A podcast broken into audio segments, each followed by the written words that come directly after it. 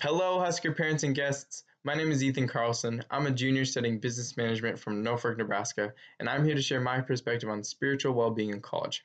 The first thing I'll say is UNL is home to a welcoming and supportive community of diverse minds.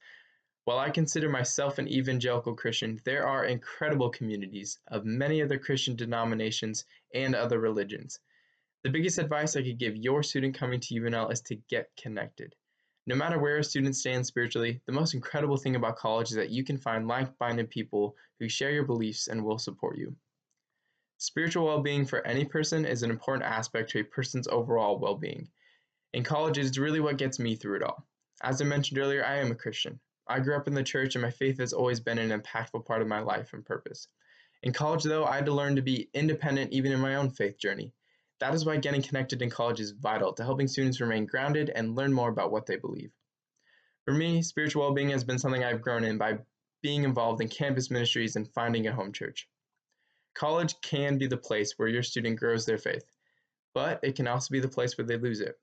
Ultimately, it is their decision, but I promise you, there are people who want to support your student, so encourage them to get connected right away.